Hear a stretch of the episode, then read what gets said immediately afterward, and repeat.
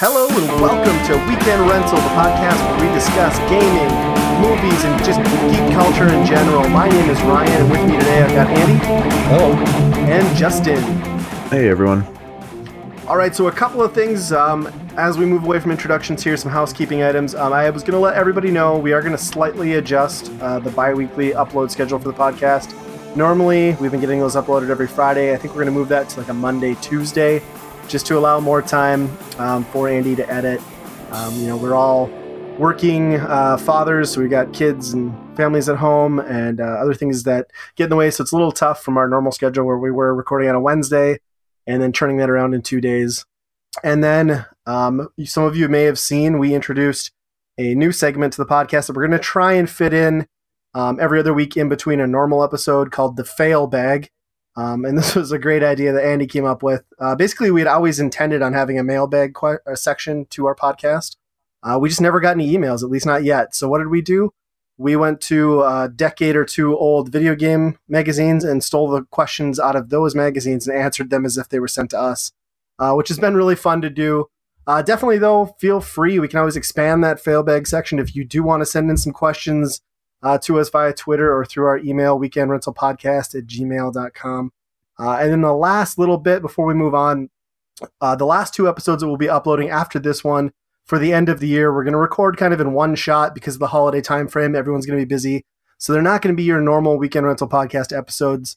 They're going to follow a different format. I think what we're going to look at doing is kind of discussing our game of the year lists, and then we might reflect back on uh, our buy rent burns, at least in the first 12 episodes, to just kind of see uh, if we made the right calls, if there's some things we weren't happy with. Uh, we're not quite sure on that yet, but it should be fun, and we'll have episodes still coming out every two weeks.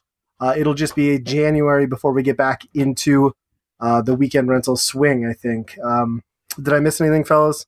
I think that was pretty much it. All right. Um, so, with that out of the way, uh, thank you for joining us once again. Uh, let's get into the what are we watching and playing. Um, we went through Black Friday. I know uh, a lot of people did some shopping, got some new games, so we've all kind of been playing different stuff for the most part.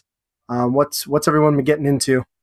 Well, I know I talked quite a few episodes ago about uh, playing through NieR Automata, and uh, I recently just picked it up because I played through the first uh, playthrough, and then uh, I picked up the second playthrough, finished that, and then I was absolutely hooked.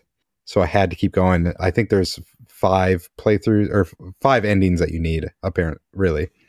Um, and toward the end of that game, it turns into the most craziest stuff I've ever seen a game actually do. Um, I kind of explained in the first episode that I talked about this that a lot of the gameplay and the visual style to what you you know see uh, relates to you being an actual robot, much like you know if you a lot of the stuff uh, are chips in your system. So, you know, you could get a, a chip that's attack plus three or something.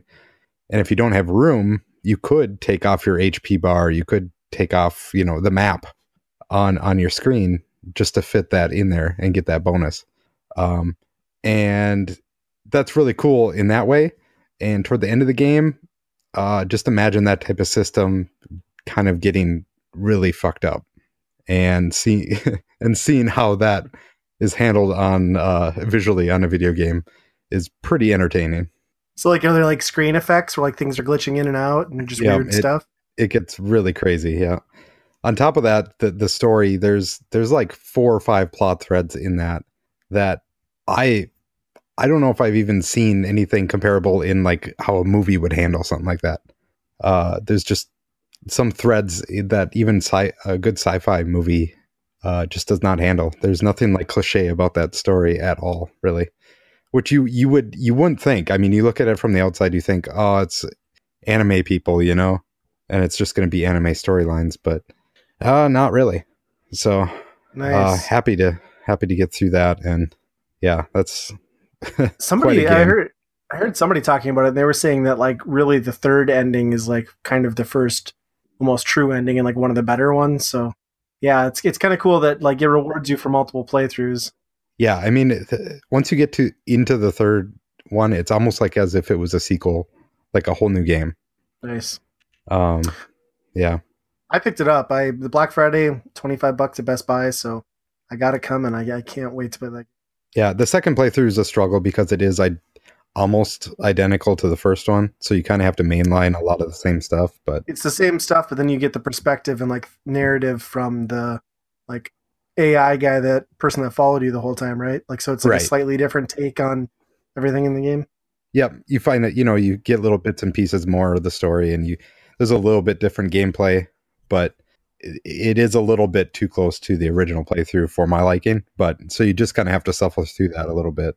Yeah, yeah. Hopefully that didn't turn too many people off. Although I, I think a lot of people love this game. So Yeah, I, I was looking at the the uh, you know the trophies on uh, PlayStation, and like 37 percent of people have gotten all five endings, which is oh really? yeah, that's That's a nuts. crazy number for a game. Yeah. Well, and like a game that even though it's successful and gotten like a lot of critical acclaim, I feel like it's still super niche. So that kind of says a lot. Yeah, yeah, for sure. So, did you buy anything on Black Friday that you've been playing? Oh, what didn't I buy? Well, I'm I'd be playing more, um, but I didn't. I wanted. So I ordered a bunch of stuff from Best Buy online. That was the only store that I ordered exclusively online from because I, I didn't want to take the gamble of getting to the store and not getting what I wanted. Um, so I'm waiting on most of my Black Friday haul. Uh, I did get um, Horizon Zero Dawn though, and I put that in, and I'm probably seven to eight hours into that.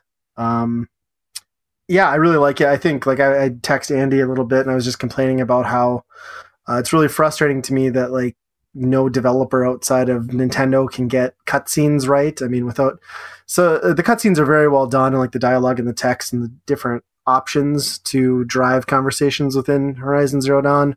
But there's like a lot of weird clipping and like some strange camera zooms sometime, and then like lips not syncing up which just kind of sucks because it really takes you out of it. And I, I would argue that the narrative is one of the most interesting pieces, if not the most interesting piece of the world that Horizon takes place in. Um, so it kind of is a bummer um, that that happens, but yeah, really cool game. Um, I will say that like you know when that came out, and a lot of people still are talking about the game, um, and you know it, it got kind of overshadowed by Breath of the Wild and a lot of people like i've heard several people say that this game is the game that they prefer. I just it's it it doesn't resonate like that with me. Um it's really cool. I like the game world. I'm having fun playing it but um, i'm there for the narrative and the world mostly. Uh, i don't really i mean the gameplay is good. I, I mean I, I it's i shouldn't be saying this like if people are gonna think i'm crazy but it just doesn't hook me. Like the whole talent tree progression, multiple new things to unlock, different new weapons to match. Like I'm not into that. Like I think that's where Breath of the Wild, I get a handful of just subtle moves I can pull off um, that can be incorporated in a game many different ways to make it interesting. Where already with Horizon, I feel like they're throwing so much at me that I'm never going to use. What I'm going to do is I'm going to walk up, I'm going to hide in a bush, I'm going to whistle, and I'm going to like take down anything that comes next to me and I'm going to continue to do that for the next 30 hours of this game because that works for me, and that's how I'm going to play it. Um, so, um, really good game. I, I'm looking forward to playing more of it. Like I said, I'm only like eight or so hours in. Um, I really just thought it would blow me away a little bit more, and like the world does. Uh, the the world is cool.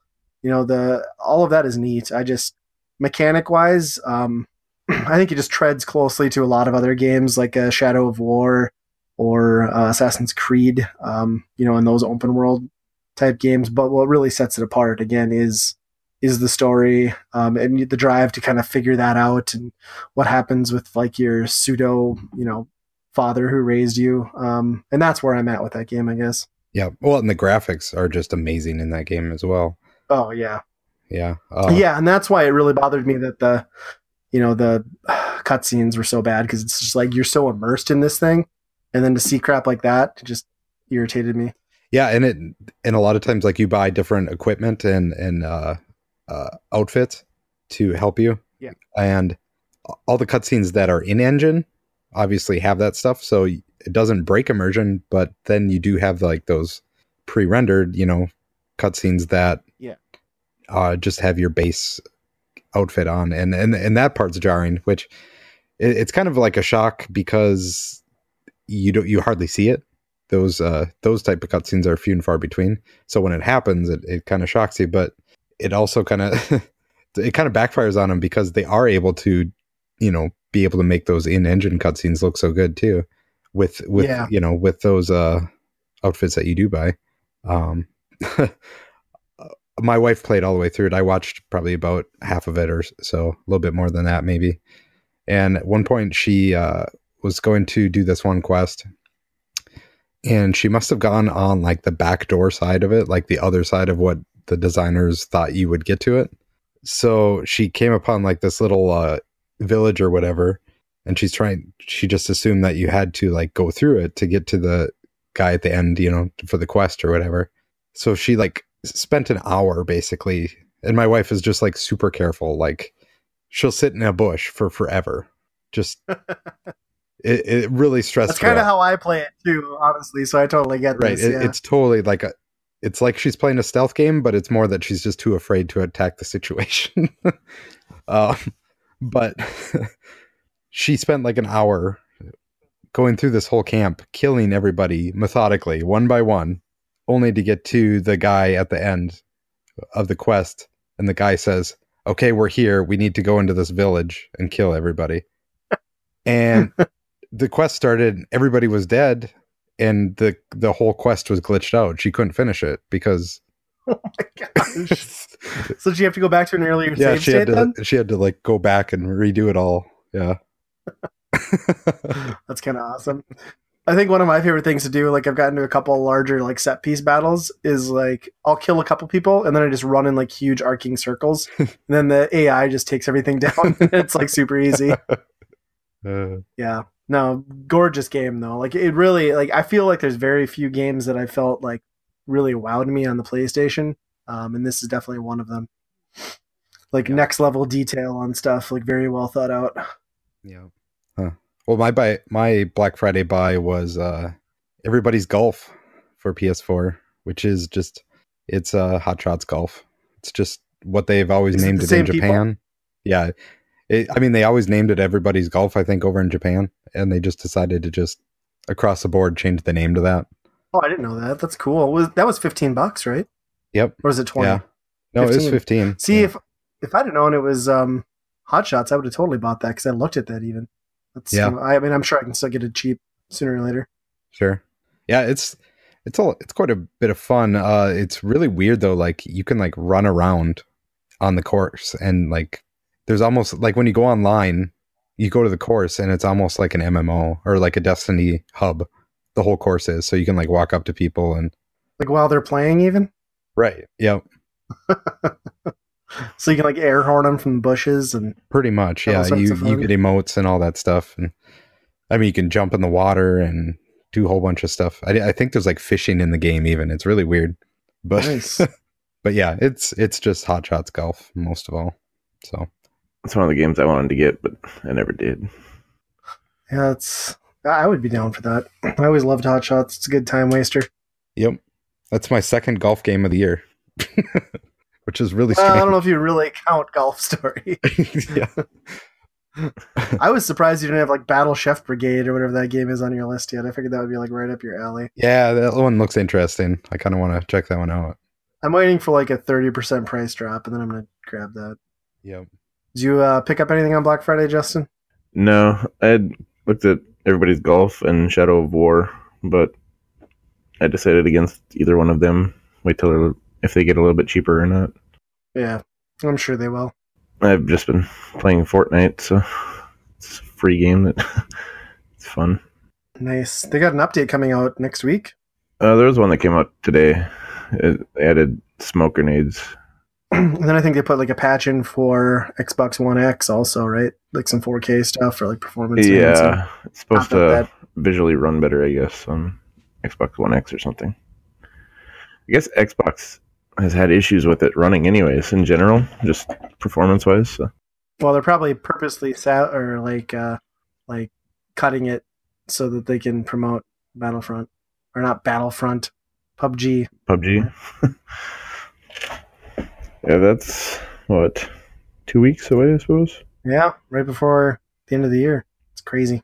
Well, outside of um, Horizon, I've been playing a lot of the Switch. I picked up Rocket League for the Switch. Um, even before I had a Switch, when I found out that Rocket League was coming, and like I'd get a portable version of that and be able to play, you know, co-op, split screen anywhere.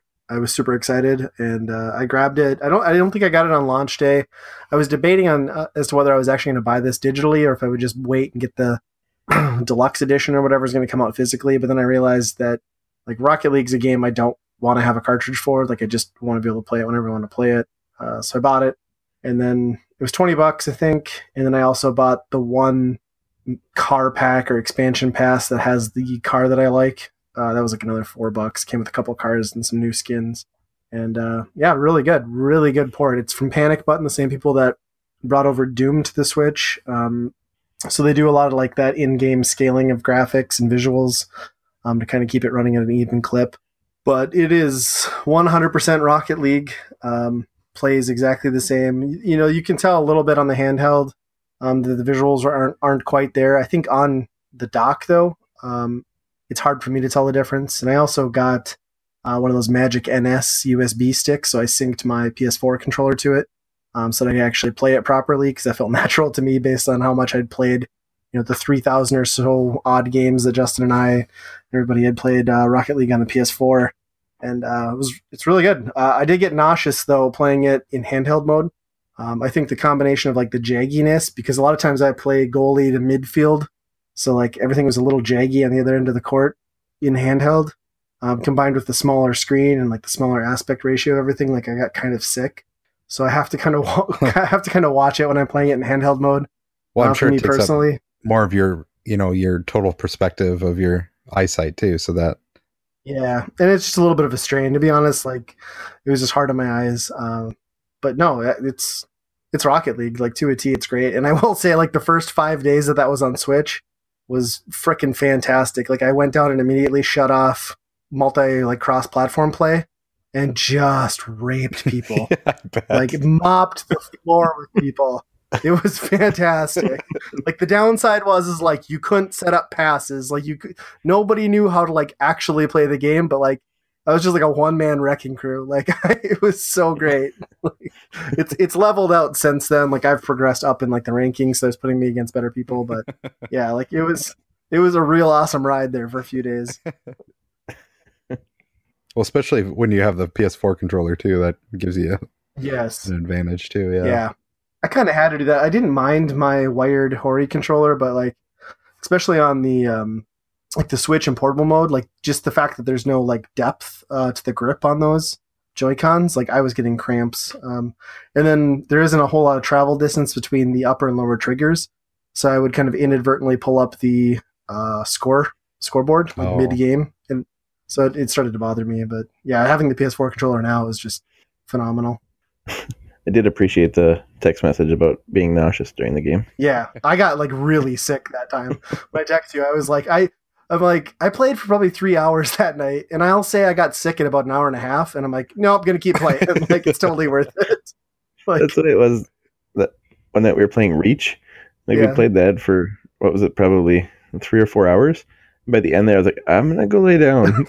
yeah. Yeah, I was just spinning. I thought I was gonna throw up, like for real, but uh, I, I didn't, and now I've just I, now I've just kind of stuck to TV. I will like it is nice though, like having it on the Switch because like we'll just be upstairs watching a movie or like some kid show, and I'll pop it out and play a couple games. Um, super convenient, like great game to have. I mean, great game all around. Like one of my top like ten favorite games of all time. So to have it anywhere I want is is fun.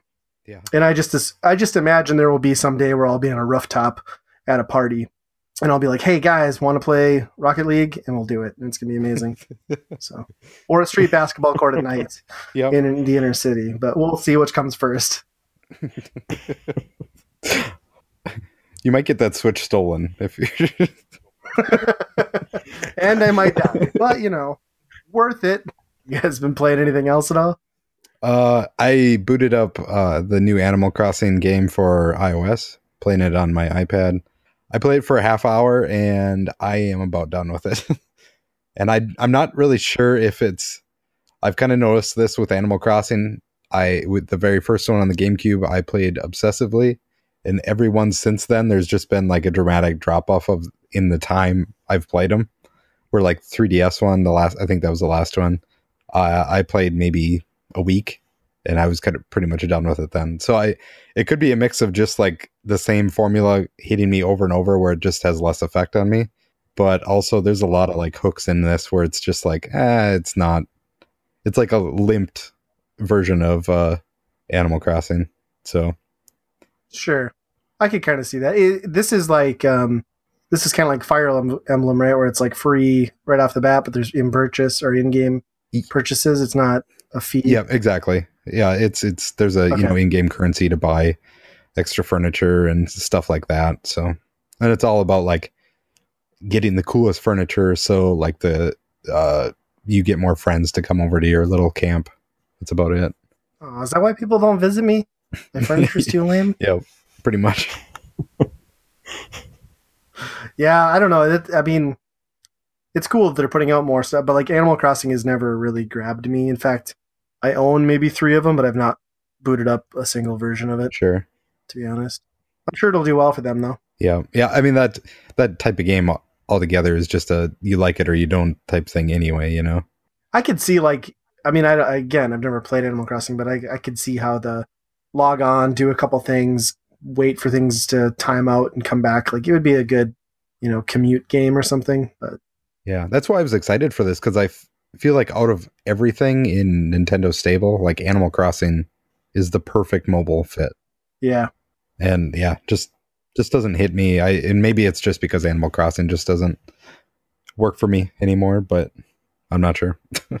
yeah.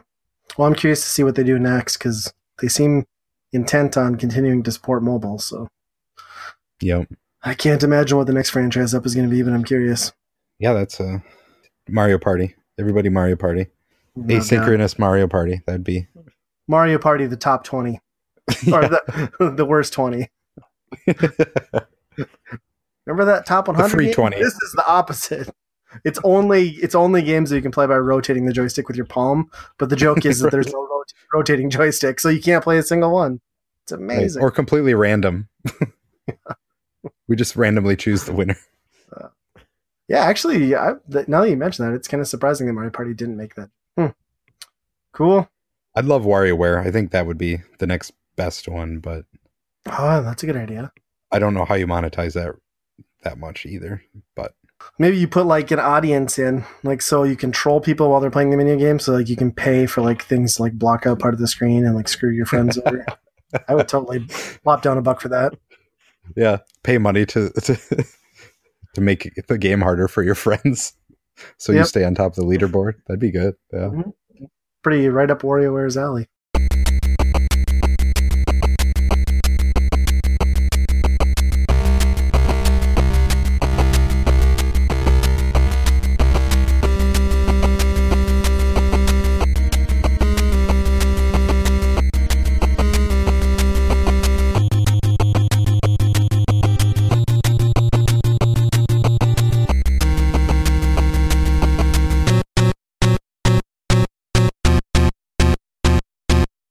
All right, it's time to move on to Buy, Rent, Burn, the segment of the podcast where we all pick a video game. We play them individually, and then we decide which of those three games we would personally buy, rent, or burn if given the chance. Um, up this week, Andy has selected Penguin Land for the Master System. This came out in 1987. Justin's gone with Strider for the NES. This was released in 1989. And I have gone with Captain Skyhawk, also for the NES. Um, 1990, that one came out. So let's go back up, start at the top. Andy, why don't you tell us a little bit about Penguin Land? Okay. Yeah. Uh, Penguin Land is a puzzle platformer. I would classify it as. Uh, you're a penguin on the moon, from what I gather of the the very small amount of story that I've seen in it. Um, and the point of the game is to get you and your egg safely down to the bottom of the level, and you're basically chipping away blocks.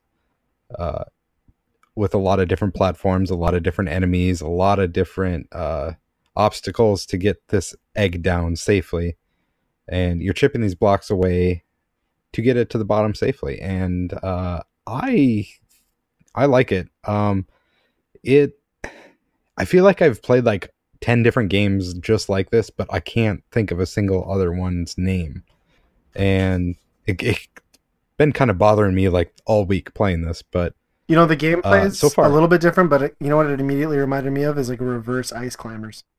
Instead yeah, of working yep, up, you're going down with an egg, kind of. yeah, a little, a lot slower than Ice Climbers Oh, absolutely. for sure too, but uh, it's it's it, it's much more puzzle than platformer. I would say it's a lot more methodical, uh, but it, it it's kind of crazy that for how methodical you can be and just like you know slow, take your time on a lot of stuff. Like I screwed up a lot. Like as soon as I did an action, I'd be like, "Oh my gosh, I'm an idiot. Why did I do that?" Because if your if your egg goes more than two or three spaces or something like that, it just shatters and yeah, it's not good. You failed. And uh, yeah, other than that, um, I don't know. I, I didn't play too far into the game, but because it, it, it's it's pretty similar. Uh, the enemies vary a little bit, but overall, I I I quite liked it. How about you? I think it was a decent game. Um, one thing really annoyed me though, like if you leave the egg still for long enough, a bird comes by and it shits a brick on it. Yeah. Like, Totally God normal. Damn it, bird. Happens all the time. Right? Yeah. Like, that was probably the worst thing because you're planning out your move and then all of a sudden this bird just flies by, and destroys your plans. Yeah. And and like you're able to like jump on your egg And break it. and it kind of moves out of the way a little bit. Well, yeah, it depends on if there's a spot next to you. Yeah, I was gonna say I learned that lesson the hard way. Yeah. I don't know. I think like visually, it was a very well put together game. Um, I just didn't enjoy the gameplay. Like, I found it extremely frustrating, and like, it's one of those games where the only way to succeed is by failing multiple, multiple times. Um, I just, I, I'll be quite honest. Like, I kind of rage quit on this one. I, I tried it a few times. Um, I never actually did successfully beat the first level because I just finally got to a point where I was like, I don't care uh, what's beyond this. And I just I, I turned it off. Maybe I didn't give it its you know it, its time in the spotlight, but um, I didn't feel feel like I wanted to either. I guess, and I I now hate penguins forever. I just if I see a penguin, I'm kicking it. Such a hypocrite. This is, I mean this game is exactly like SteamWorld Dig. I don't know what you're talking about. Totally like SteamWorld Dig, except him. Except it's like also having like in high school where they gave you that egg that you had to parent for a weekend and you had to take it into a mine and get to the bottom. Now that's a game. Yeah. Somebody developed that. Uh, Justin, how about how about Strider for the NES? Well, um, I guess it's uh, like a side-scrolling, I don't know, action type fighting game. Um, I had never played it prior to picking it. Figured it, try it out. Um, it's not a very great game. The uh, layout of like the levels and stuff is kind of interesting. You have to figure your way back and forth, jumping platforms and whatnot. Um, the enemy spawn kind of frustrating with the ones that jump at you. You don't have a very good angle because they're they land like diagonal on you, and you can't attack them very good. Kind of bad game. Yeah, I mean, I'd say it's kind of like hack and slashy. It's almost like um, Ninja Gaiden if Ninja Gaiden required you to traverse back and forth and had half the move set that Ninja Gaiden has, I guess. Um, I know like Strider's an arcade port. Uh, I think most people like and prefer the Genesis version, which is more like the arcade. Um, the NES version's scaled down. I, I think, like for me, visually, it's pretty striking. I like that. I think it looks cool especially that opening first level with like the lightning and thunder and everything. Um, but yeah, it's just Yeah. it's got that problem of early NES games of where like the objective uh, and some of that is just so not clear. Uh, it's through trial and error that you know I I had I mean I've owned this game for a long time, not put a lot of time into it. I actually had to watch a um, walkthrough of it to realize that I needed to go back to the beginning of the very first stage to get back to read the the data disks and figure out where to go next. Um, which I guess isn't unusual for an, a game of this era. Um, I, I didn't mind the gameplay. I thought it was just fine. It's just, you know, it's kind of one of those games where you really got to plan out your attacks and then take the time to farm health.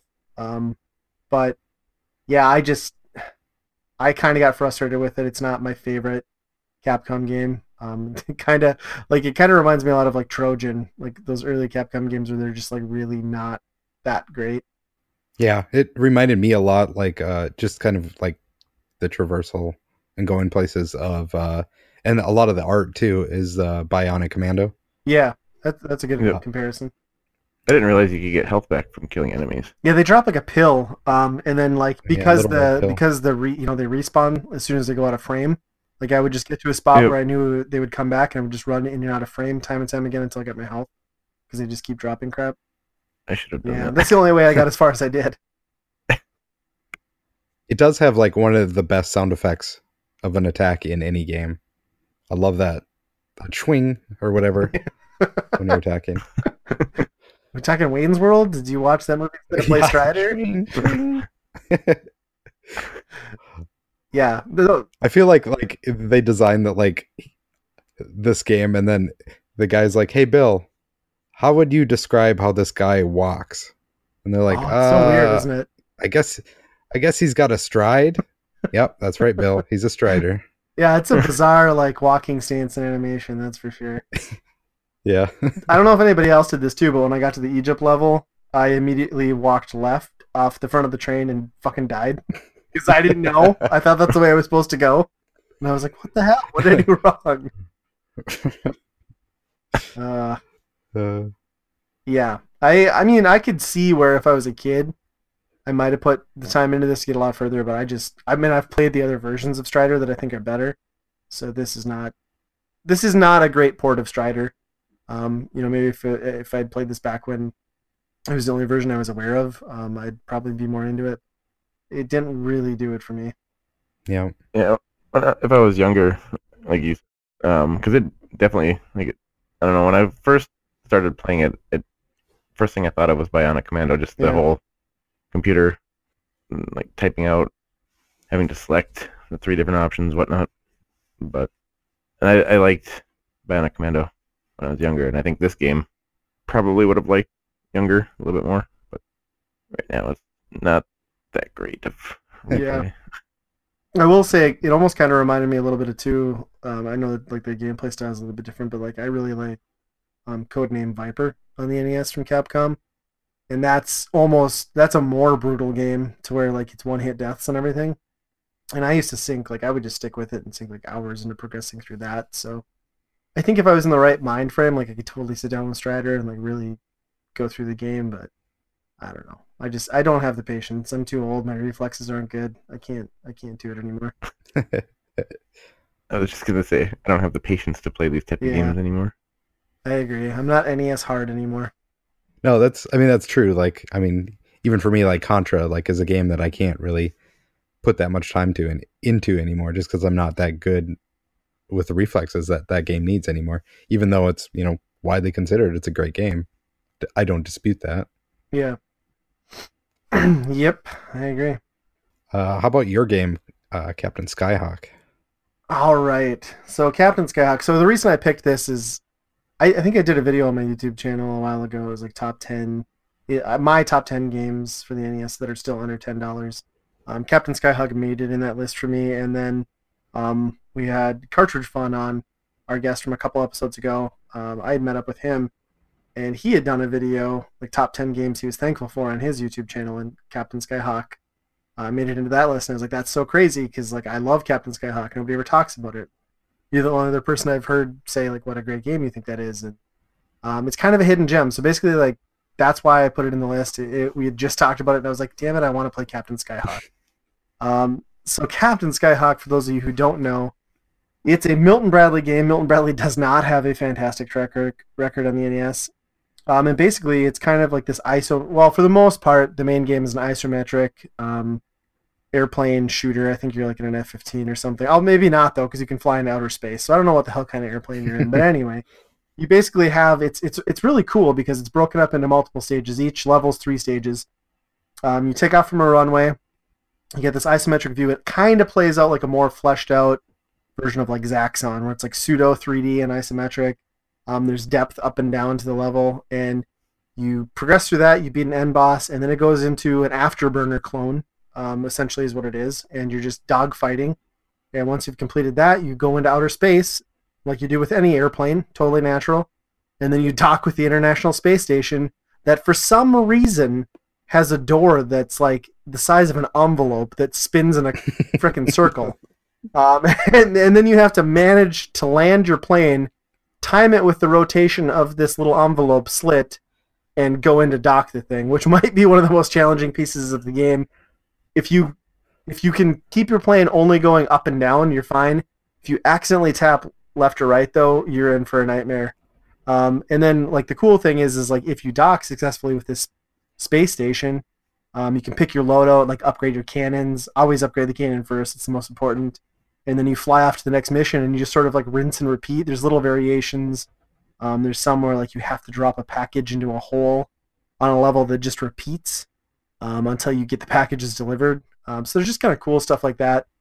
Really simple game. It's basically, I almost look at it as like three mini games strung together, and then it's repeated a dozen times, and that's the game. But I don't know. I, I've always like my neighbor had this as a kid. I always liked it. The controls are a little bit loose. Um, there's a lot of trial and error to it, and there's just some dumb luck, um, just with how the levels are designed and crashing into walls. But I don't know. It's just it, it's a very arcadey feeling game to me, and you can blow through it in like less than an hour. Um, I I think it's truly a hidden gem, like one of the last few hidden gems in the NES, because like nobody seems to talk about this game. And it is so cheap and a good amount of fun, at least to me. Um, I don't know what I don't know what you guys thought. Yeah, I mean, I had when I was young, and I had my NES. I I only I think I only owned three games. That's the only ones that I remember, and it was Super Mario Duck Hunt, uh, Trojan, and Captain Skyhawk. So I put a decent amount of time into this game when I was younger, and I liked it a lot back then. And returning to it, I like it almost as much. There's some things that are a little bit more annoying than back then, um, but overall, yeah, it's it totally holds up to, for me, at least for like a NES shooter. Um, it varies enough to where there's a lot of obstacles and i kind of like that you have walls that you can crash into and you have to like maneuver this tube basically uh, instead of you know like a lot of shooters are just just worry about the bullets and the enemies you know that's this has like another Right. layer on top of that um, Yeah. And to me, it's got like some of the most iconic music. I mean, mostly just because I played it a bunch as a kid. Like that soundtrack, especially after like being the boss. Like, oh, I love that little jingle. Yeah. Like, it's just such great music. Yeah. I will say that uh, the the afterburner type sections where you're shooting planes down um in a first person kind of perspective or kind of third person but it's more first person um that just got annoying uh, playing through the whole game those were the ones that I just didn't Yeah. I they just go on for too long and I was just uh I was just ready to be done with those I always found myself like hitting those like every other one I'd hit like randomly, and I'd be like on my very last life from that continue set. I'm like, all right, I just got to make it through. Just got to avoid the fire, and like I'd get hit down like right away. Damn, damn it, I'm continuing in this crap. Yeah. Yeah, I agree. Those don't hold up well. They kind of become become more of like a test in like avoiding things than actually playing. Right. Yeah. Yeah. And I, I had the same thought of like, why would you build a uh, space station that rotates like that? Like, especially like when if you miss and the plane blows up directly on your space station, that that can't be Right. ideal at all. Like no, that's not. well, they have- it's it's a flawed design to say the least. it's sort of like the Death Star. Like Yes. it's it's you can't destroy this thing except for the one little hole that lets you destroy this thing. except that hole is the entire fucking space station. yeah. Except it's the supposed to fit opposite. You have to fit envelope. this hole to not kill us all. Right. yes. Yeah, it's it's it's an odd design choice, but it's interesting. Yeah. Plus, my favorite thing in this whole thing the the picture that says "destroy your enemy base," destroy the enemy base. Uh, did you guys take a look at that? I did not. Okay. It's those little bubbles that are like the bosses of the main uh levels, Mhm. but it it looks like just a bunch of it, it looks like the enemy base is just ejaculating. How dare you tarnish this game for me? I'll never look at it the same again. oh, that's awesome. I spent like 45 minutes in total playing this game, and I did not beat the first level. I'm not good at it. Well, you know, I, I couldn't beat the first level of Penguin Land, so it happens. I don't know. I I struggled real bad with the walls, and I found it easier just to avoid the enemies. But there gets to be a point where you can't do that either, and yeah, I honestly I couldn't beat the first level of this game. I gave up after about 45 minutes. Yeah, there is something to be said. There's there's sort of, there's like a momentum to your ship. I mean, right. w- once you let go of the direction pad, you don't stop. You know, you just kind of drift that way a little bit, little bit more. And and I I found that too that I was hitting the wall sometimes just because of that. You know. It's kind of like one of those games where, like, r- a really tough, like, vertical scrolling shooter, like, if you get in, like, that weird Zen, like, frame of mind where, like, you're playing but you're not fully conscious, like, you'll just get on these amazing runs, and, like, that kind of happens to me with Captain Skyhawk a little bit, too. But Yeah. then you then you get into those same phases where, like, I can boot up the game and not get past the first screen. And so, like, I totally get what you're saying, Justin. It makes sense. and, and to begin with, I, I struggle playing these games anyways. Like I've said, um, side scrolling and top scrolling shooters, I struggle with. So this one kind of falls into that category for me. Yeah. But it's better than it was D-Force, tough right? to play. Okay. Yeah, Except for the crashing sound. it is. It is better than D-Force. Yeah. Okay, good. the bullets could be bigger. The bullet size could be bigger in Captain Captain Skyhawk for sure. Like, Yeah, and easier to see. Like they Yeah. just blend into the background so Yeah. well.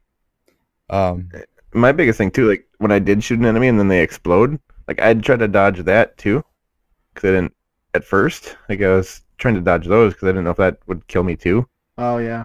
and then I'd end Yeah. up just crashing over and over again because of that. And finally, I realized that that would Yeah. damage Well, me. and, and you didn't even get to the like second or third stage where there's like giant robotic volcanoes that just like spew crap out at you too for no good reason. Like, Yeah.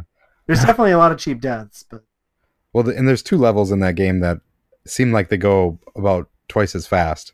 They do Like- until you die the first time. But I have actually beaten the game not dying on my like speeded up playthrough, Yeah, and like man, you can really progress. yeah, And tho- I think both of those levels are the ones where you have a like kind of like adversary fighter pilot who just chases you down relentlessly through the whole level, yeah, which really screws with you on top of like so not only do you have to avoid walls and these like narrow chutes, you also have to like avoid this guy's like fire inside that chute. It sucks.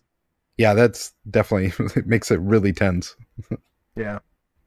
Okay, so I think um I think we got everybody's opinions and uh points on on each of these games. Why don't we go back through the list? Andy, kick it off and why don't you let us know which game you would buy, rent, or burn?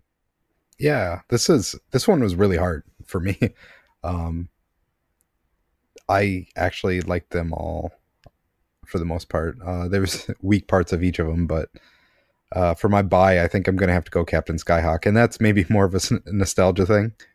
That definitely hit me again. Uh, being able to play through that, there's a lot of stuff that I forgot. I totally forgot about the space station stuff.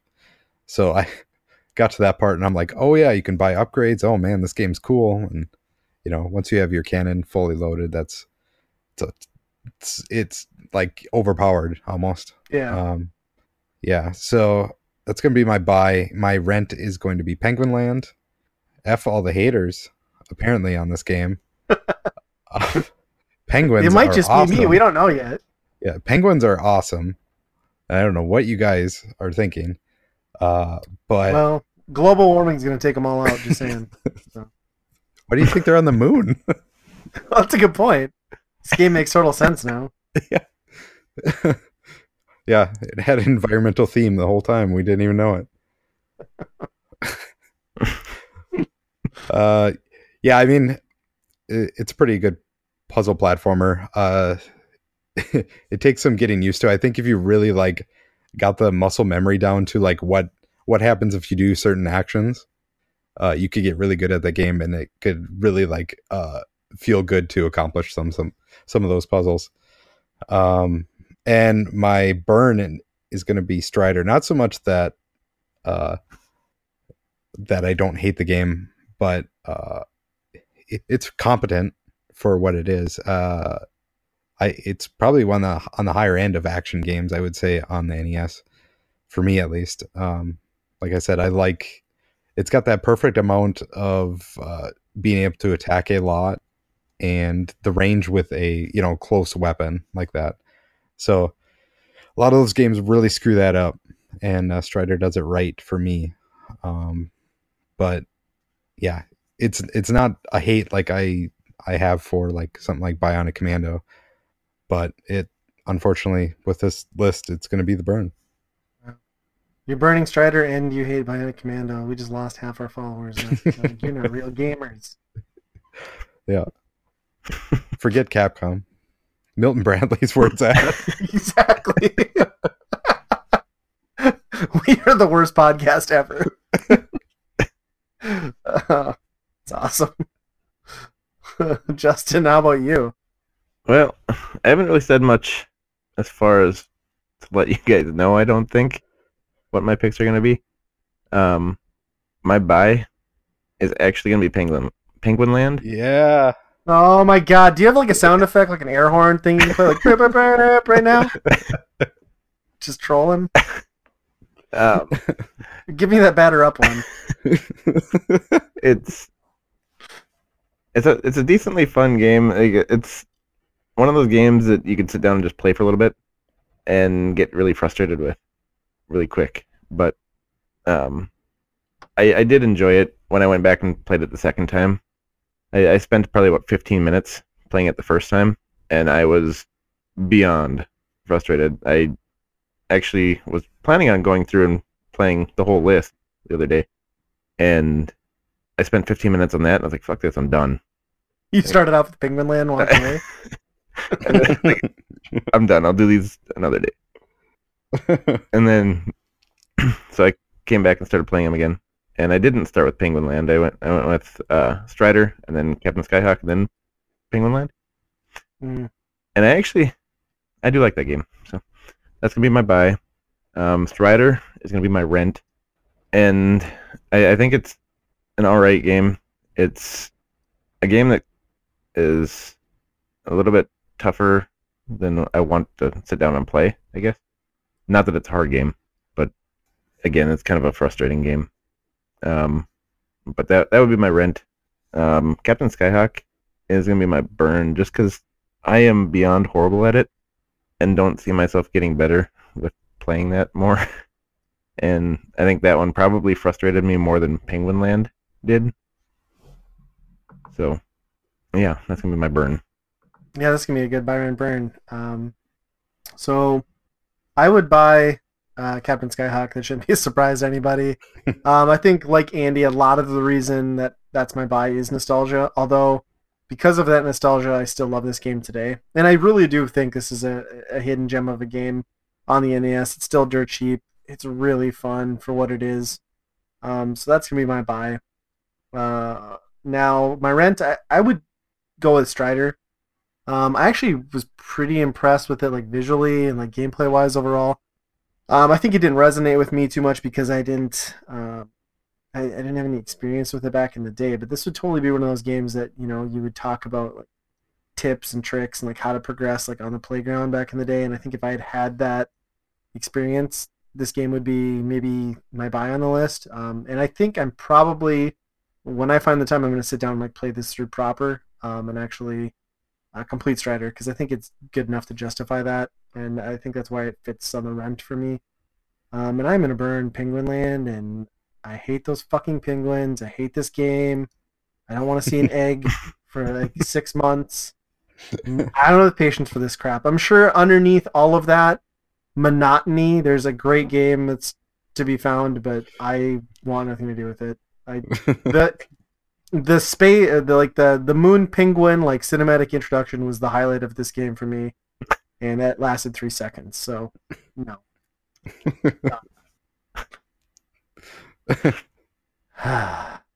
but at least the birds shit bricks so they do shit break. Got that.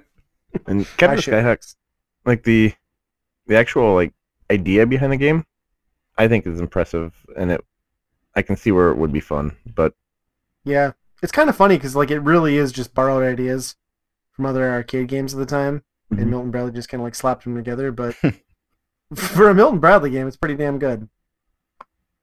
And it could be my controller too as to why I didn't like it as much. But like you guys said though, that the ship does continue even after you, you stop pressing it. So Yeah, I'm guessing Yep. that's what really messes with me. And it's got really loose controls, and then the isometric view doesn't help. And I mean, there is just a lot of like twitch, like luck to it too. I mean, you can correct to some extent, but like if you're not in the right place at the right time. Yep. Yeah. Well, that's cool though. At least we torched everybody's game, one of us. So I think that might be a first. It's yeah, stuff. could be. Yeah. Successful buy rent burn.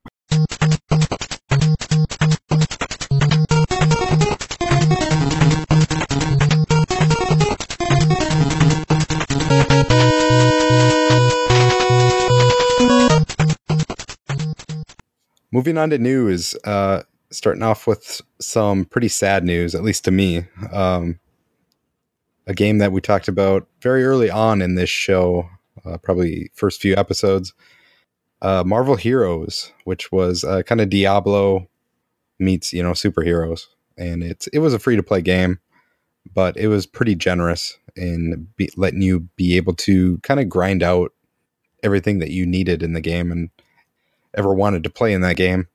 Um, and news came out that they're shutting it down. Uh, and it's a little bit surprising because the console version just recently came out. I mean, This year. probably ha- yeah, half a year ago, maybe six months ago. Yep. And uh, the new, initial news was that you know Disney was pulling the license, so not much you can do about that when you know the license holder says uh, we don't want to renew or you know whatever.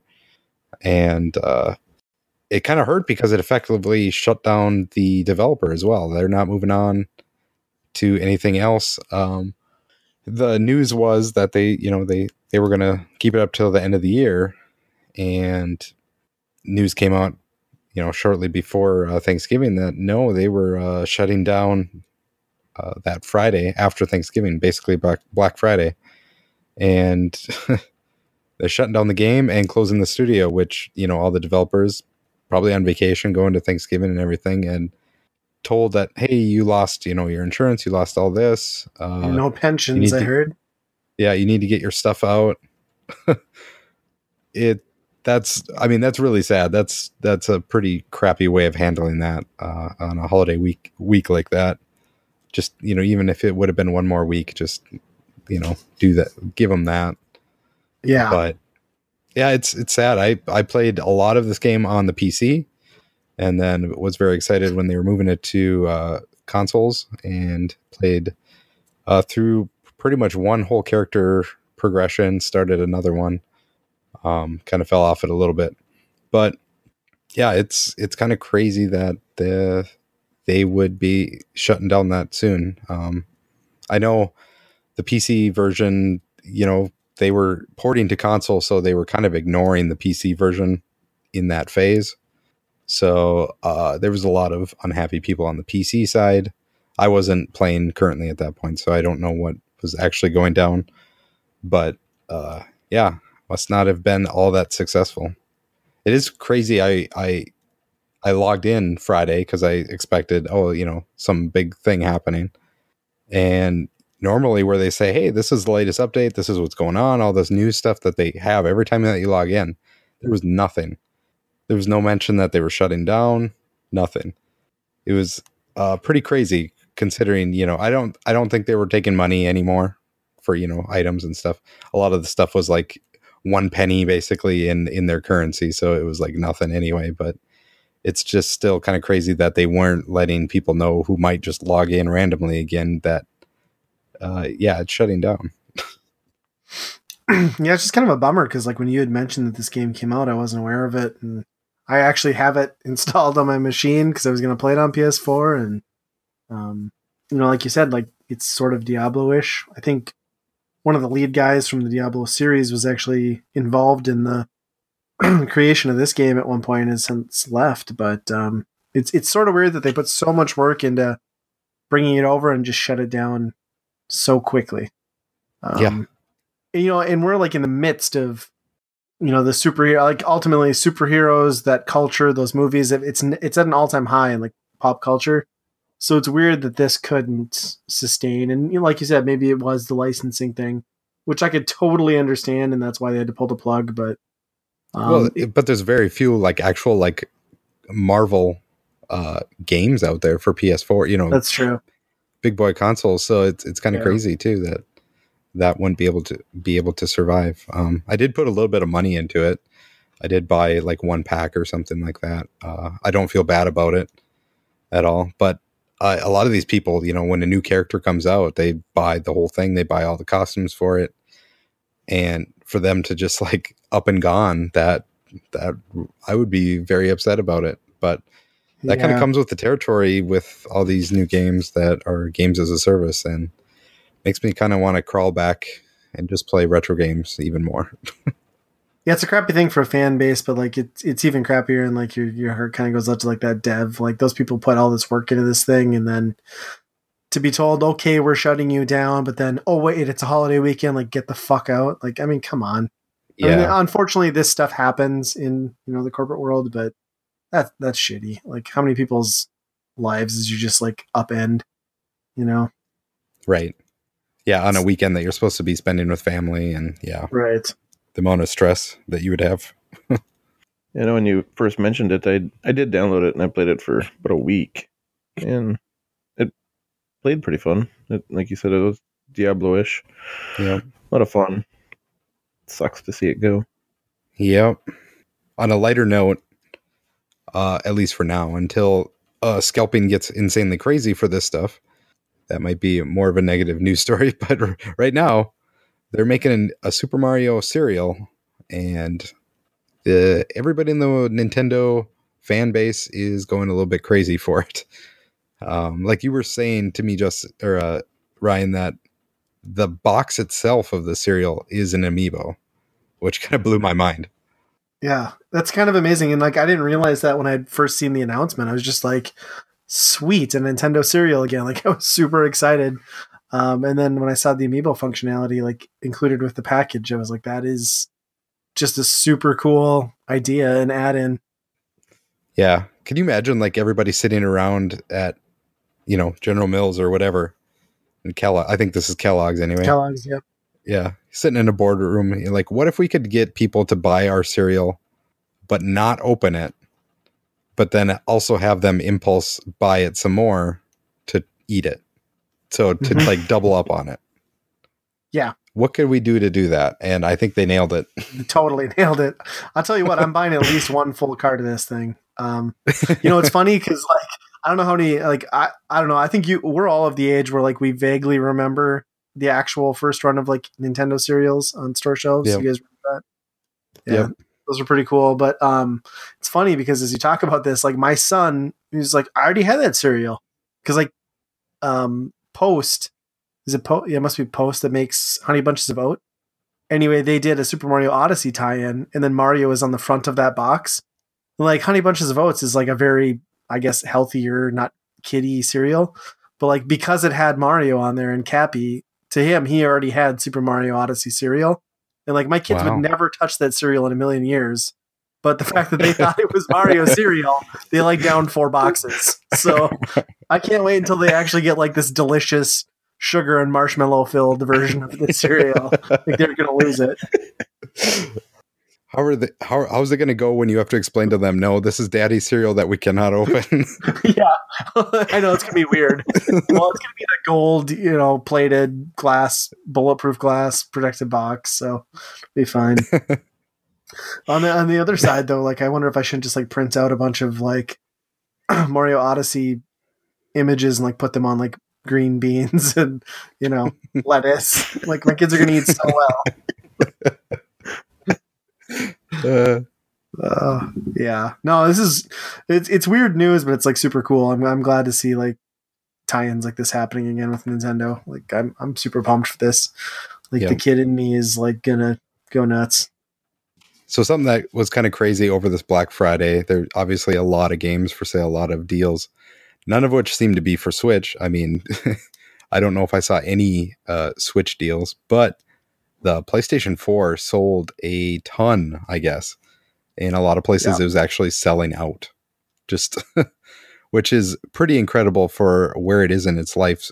Uh, it did hit like two hundred dollars, which is Yeah, you know that 199 sticker price. Like I almost bought a second one just uses my streaming streaming machine, and then I was like, wait a minute, like I I'm gonna back off, but I almost bought it.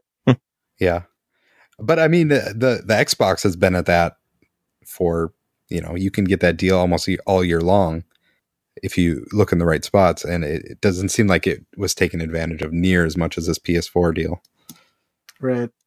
I know of probably about twelve people that went and bought PS4s on Black Friday, Wow. and like three of them already had one. Yeah. Just bought a second.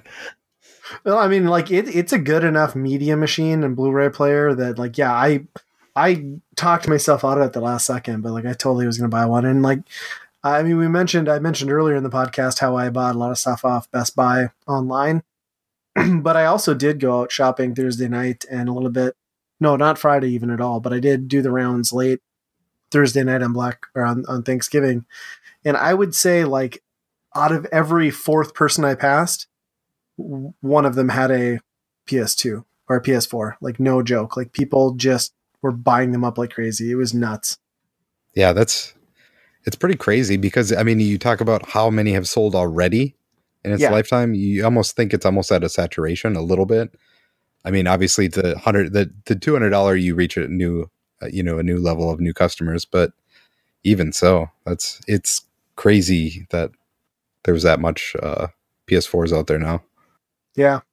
It's a fantastic console. Like I think, you know, the PS2 was probably my favorite PlayStation console, but I think the PS4 after it's all said and done is going to be ultimately like the best machine. Like it's just Yep. such a well-designed console, comfortable controller. They finally I mean they're to their credit, they finally got online gameplay and like the PSN network mostly right up to where Xbox Live was and like that was really all they needed and it's yeah, I love it. Like it's my go-to machine. The Yep. the Switch is is pulled me away a little bit, but yeah, PS4 all the way. So it's it's great to see them continuing that. And like, I mean, one ninety nine is fantastic, and it's it's hard not to buy one at that price. Yeah, And it was a terabyte too, which is great because Yep. like that was Yeah. a problem. Is like you know, us early adopters, you get the five hundred gigs. Like Jesus, you fill that up so fast. I actually had the offer. Somebody had asked me if I wanted to buy a new one, and then they'd buy mine from me. Oh, nice. I was like, it's tempting. But then like the hassle of transferring everything But- over. Yeah, I'm Yeah, gonna have to transfer all my saves over and stuff. I was like, nah, yeah, I'll just Right. get a external hard drive. Yep. yeah. Thank God they patched that in, and those are nice and cheap now. yeah. Yeah, it's awesome. I'll, I'll be curious to see what the figures are for like how many units were sold in the month of October. Yeah, they did say it's their biggest Black Friday ever in PlayStation history, so Dude, that's crazy. it's got to be big. Yeah. Well, they're they've just like been nailing it, like so many system exclusives and stuff too. Like, Yeah. it's awesome. Good for them. Yeah. You know, and that, that's it's rough because I mean the Xbox obviously this should have been their year. I mean they have a new system out and I I don't hear anything about it. No, because like they well, Microsoft adopted that policy that like Microsoft, you know, big exclusives are cross-platform to PC, and I feel like we're getting to this point where people are one home console and then a PC game. Yeah. So if you're going to sacrifice any console on the market, I mean, you could, you don't need an Xbox to play Gears of War or Halo. You know what I mean? They're they're Yeah. available on PC. So I don't know. I, I it kind of makes sense as to why they're kind of lagging behind. No, I mean it, it kind of shows the the Xbox guy Phil Spencer. He kind of mentioned something like he sees you know Xbox working going more toward a service. You know, Yeah, like And- it gold- machine based, right? yeah, their Game Pass is kind of the start of that, but you know they he kind of left the door open to be like, oh, you might see Xbox on competitor systems, you know, as a service, you know, which is kind of crazy, but kind of makes sense too if if you want to get out of the hardware game. But Yeah. it's absolutely mind blowing though that we went from last gen where the 360 did a lot wrong in hardware, like the launch, the red ring, like complete disaster. PlayStation should have been able to like swoop in, but like they came out and just nailed it. Like most gamers and myself included, like the 360 was amazing and Xbox Live. I mean, Xbox Live I, to me was the key component of that, and just to see like it's it's insane that like it has shifted. I never would have expected this current generation to see the flip from Sony to Microsoft the way it has. And not Like, this much, kind at least. incredible. Yeah. Right. I mean, it's a landslide at this point. Like, no joke. Like, Microsoft is not catching up. They might better themselves, but oh my God, they're so far into third. I mean, well, assuming the Switch keeps going the way it did Yeah. or does. Yeah, it's, It's pretty incredible how they screwed that up that much. Yeah. Uh, and you know, it all came down to used games, which the Take Two uh, CEO I think just mentioned that.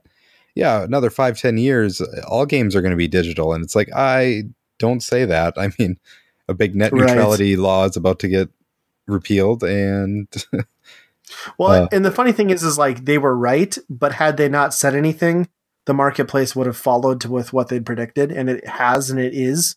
Like you know, we've got year over year growth of digital sales. oh yeah, Like if they would have just left it alone, their rep would have. I mean, they would have started off on a much better footing, um, and that's ultimately kind of what threw them off. I think. Plus, they just don't have the exclusives anymore, and they lost the. You know, the big thing with Xbox was Call of Duty was so dominant, and like things came first for Yep. for Microsoft, and it switched. It went to PlayStation, and then yeah, you know, I mean, given all the other stuff, it was just enough to push people over and say, "All right, I'll get, I'll give Sony another shot." And it, it's weird, right. and they just don't have enough original content. I, I mean, they have virtually none. I mean, they don't, is there anything that you can think of that you feel like you're missing out on on the Xbox? Like if you didn't play it, I mean. People are over Halo. They're over Gears. I mean, what are what are, what is there? By I mean, Forza is really, really driving okay. itself into the ground. Uh, but I mean, that's every year. Yeah, I mean, that's every driving year itself now. into the ground. Right. Yeah, I mean, they really don't have that much. Yeah. and I don't wish like any company to like suffer and do poor. Like I want everyone to do well and but I mean it's just kind of it's it's a very interesting situation that I would not have predicted 5 years ago that we'd be in with consoles. Right. Yeah. I mean, if Xbox just quit, was out of the system, out of the game, that would be bad for all gamers involved, really. But Yes. uh, What Microsoft should have done though is just gone and done the same thing 360, just upped it instead of m- mainly focusing on a media player, media center or whatever they did. Yeah. So that was my biggest thing. Like, I don't want all of this. Right.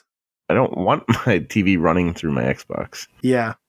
Well, and like they've uh, that's a huge problem too. That like I guess we hadn't talked about. It's like they made the OS like so convoluted with Xbox One. Like they're constantly changing it, and like it's never really been good.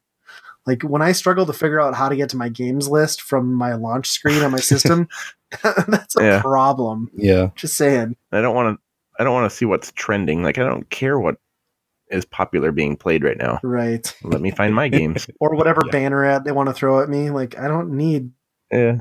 freaking NFL Network for whatever you're trying. Like I don't care. It's Oh, but there's YouTubers playing Fortnite right now, and you can watch them. Yeah. or I could play it. yeah, that's true. Uh, yeah. Yeah. Well, moving on to uh, the land of unnecessary movie tie-ins of video games. One that I think I I would wonder what percentage of people would watch this trailer and actually know that it's a video game tie-in because I don't think it really references it directly, does it? At least no, it's No. so yeah, it's so vague. Like even like me as like into gaming as I was and like super aware of Rampage, I was at the end of that trailer and I was like, oh shit, like this is Rampage, like the game Rampage. yeah. Uh, and then I tweeted it out. I think like immediately. I was like, Rampage, like video game movie tie-in. Like what the fuck? like how does this happen? Yeah, so they're making a Rampage movie that I th- I feel like it, it's coming from the directors of San Andreas, which is also a movie that The Rock was in, also about a lot of destruction. And I feel like they were like, well, I, we want to do the same movie again, but we can't just make an earthquake again or an other world disaster. And then some guy was like, "Well, I remember back, you know, in the arcade days, I used to play a game that these monsters destroyed all these buildings." Like, great, let's let's yeah. let's call Activision. What was the story from the game? Well, you see, there's a giant monkey, there's a giant wolf, and there's a giant lizard, and they punch the shit out of buildings. Like, it's perfect. Let's make that movie. Like, there's not a movie in there. Like, I hate to break it to anybody, but it was barely a game. Uh, yeah. Uh, do you suppose when you go into the theater, you're gonna have to like insert tokens, like watch the next ten minutes? Uh, Uh, yeah, I don't know. I mean, yeah, I feel like The Rock just kind of shows up. He's trying to go for a record for like the most movies ever in a career, I think. So he just signs up for anything. But yeah. I mean, this is your typical like I don't know when it's coming out, but like almost like summerish, like Hollywood AAA, just like shit blows up movie. yeah, And then I think they're like, well, let's get the cheapest video game license we can, and then maybe we'll pull in like this other crowd, which will be like 10, 45 year old men who remember playing this game in the arcade back in the day. yeah, And that's not fair. Like I do like Rampage to some extent, but right. of all of all licenses, especially in 2017, to make a movie out of, Yeah. well, it'll come out in 2018, I guess. Like who came up with Rampage? wow. That said, there's, I mean, the Tetris one, Tetris movie's still kicking around. I think. if that ever gets made, like I'm done. Like I'm selling off my collection. I'm not playing games anymore. It's over. Uh, so Destiny 2 has not been so rosy lately. They've had a number of issues, I guess, and I haven't been. I I've pretty much completely dropped it, and I know you guys kind of are in the same boat a little bit. Um, but the people that are sticking around to it are not so happy about it. It seems. Yeah, so it, like it turned out that so like any of these games like this where there's like levels and progression, there's always like some diminishing return to some extent, whether it's your XP cap per level increasing um, or something like that. But it it sounds like from what I've heard and understand, and like Bungie has come out and apologized to people for this. Um, what they were doing was essentially um, not so much the raids and stuff. That was all XP was static. It was granted. It was going to be the same every time, but it sounds like the in-world um, public events and things like that had diminishing returns to where the more you did them the less you actually earned. But the game didn't outright tell you this and it kind of covered it up. It looked like you were awarded xp wise the same amount but as far as like actual progression it was decreasing. Um, and some fans and gamers noticed this like something wasn't quite adding up um, and they dug into it, and it turns out Bungie admitted like there was absolutely the system in place. Um, which again, like to me, the progression in Destiny 2 like was super easy. So like I don't like I expect diminishing returns as I level up. Like the game just slows down. Like that's part of a game like this. Uh, but the fact that they were just kind of nonchalantly like sweeping this under the rug is is kind of crazy. And, and uh, honestly, it's it's almost more surprising that it took this long to come to light because Destiny Two came out in September, right? I mean, we're Yeah, right on December now. yeah, that's true. I mean, I guess the, the the really sleazy part of it to me is that I mean, gaining levels after after a certain amount after level what is it twenty, right? Yep. Mhm. after level 20 are tied to bright engrams which are also purchasable and kind of a loot box item in the game. That's the closest thing to a paid loot box in that game. So kind of slowing down that progression when it's telling you it's not could certainly leave, leave a person with frustration to the point where they'd be like well i'll just go buy one you know? Yeah, I didn't even think about that, but yeah, that's a great point. Yeah, I was just kind of thinking like I don't know that I'd even care because like I hit twenty so easily. But you're right, like reaching those next level caps and stuff rewarded you with certain items that you might purchase if you weren't getting them through progression. yeah it all comes back to Interesting. boxes It always does. yeah I I don't know. I th- I think secretly there was somebody at EA that exposed this because they're like, how do we get the heat off of us right now? Like, I know, let's throw Destiny two under the bus. yeah, I mean, it's a little bit of a scandal, but like as somebody, well, all of us have dumped a few dozen hours into Destiny 2. Like, I don't feel the least bit cheated. I guess it didn't really bother me when I heard this news. It's weird, but um, I don't know. I don't know if it really bothers me. I think it's a bigger deal for the people that would sit and play it all day. Because, like, you could go around and do public events for two hours and get, you know, almost two levels. To, Right. So, like, to me, I don't feel like I noticed anything. Yeah. But I mean, Yeah. correct me if I'm wrong though, like in a lot of these multiplayer games, you know, the the fact of prestiging means that you do keep that consistent kind of leveling though, compared to like an RPG Sure. where it does slow down, right? Right. Yeah. Yeah, but then you know, being Destiny is like supposed to be more like RPG almost geared. Like I mean, I I would have expected a um, system like this in a game like this. Um, it just kind of sucks that they were kind of hiding it from people. I think is you know my big takeaway from it. Yeah. Well, that's kind of a scary thing altogether that you they can, you know, any of these games can change the underlying way of how a game works, right? Yeah, and I'm sure this was accelerated, like the exposure, um, being that they got the PC port, you know, relatively recently. yeah. because it seems like people are like like more able to exploit code and stuff once it's on PC. So probably what brought it about now versus October. In August 2002, Sony will expand the entertainment horizon of the PlayStation 2 by introducing the Network Adapter, allowing you to connect to gamers across the country for online play. And if you're anything like us, you want to know all about it. So we thought we'd ask the folks at Sony a few questions.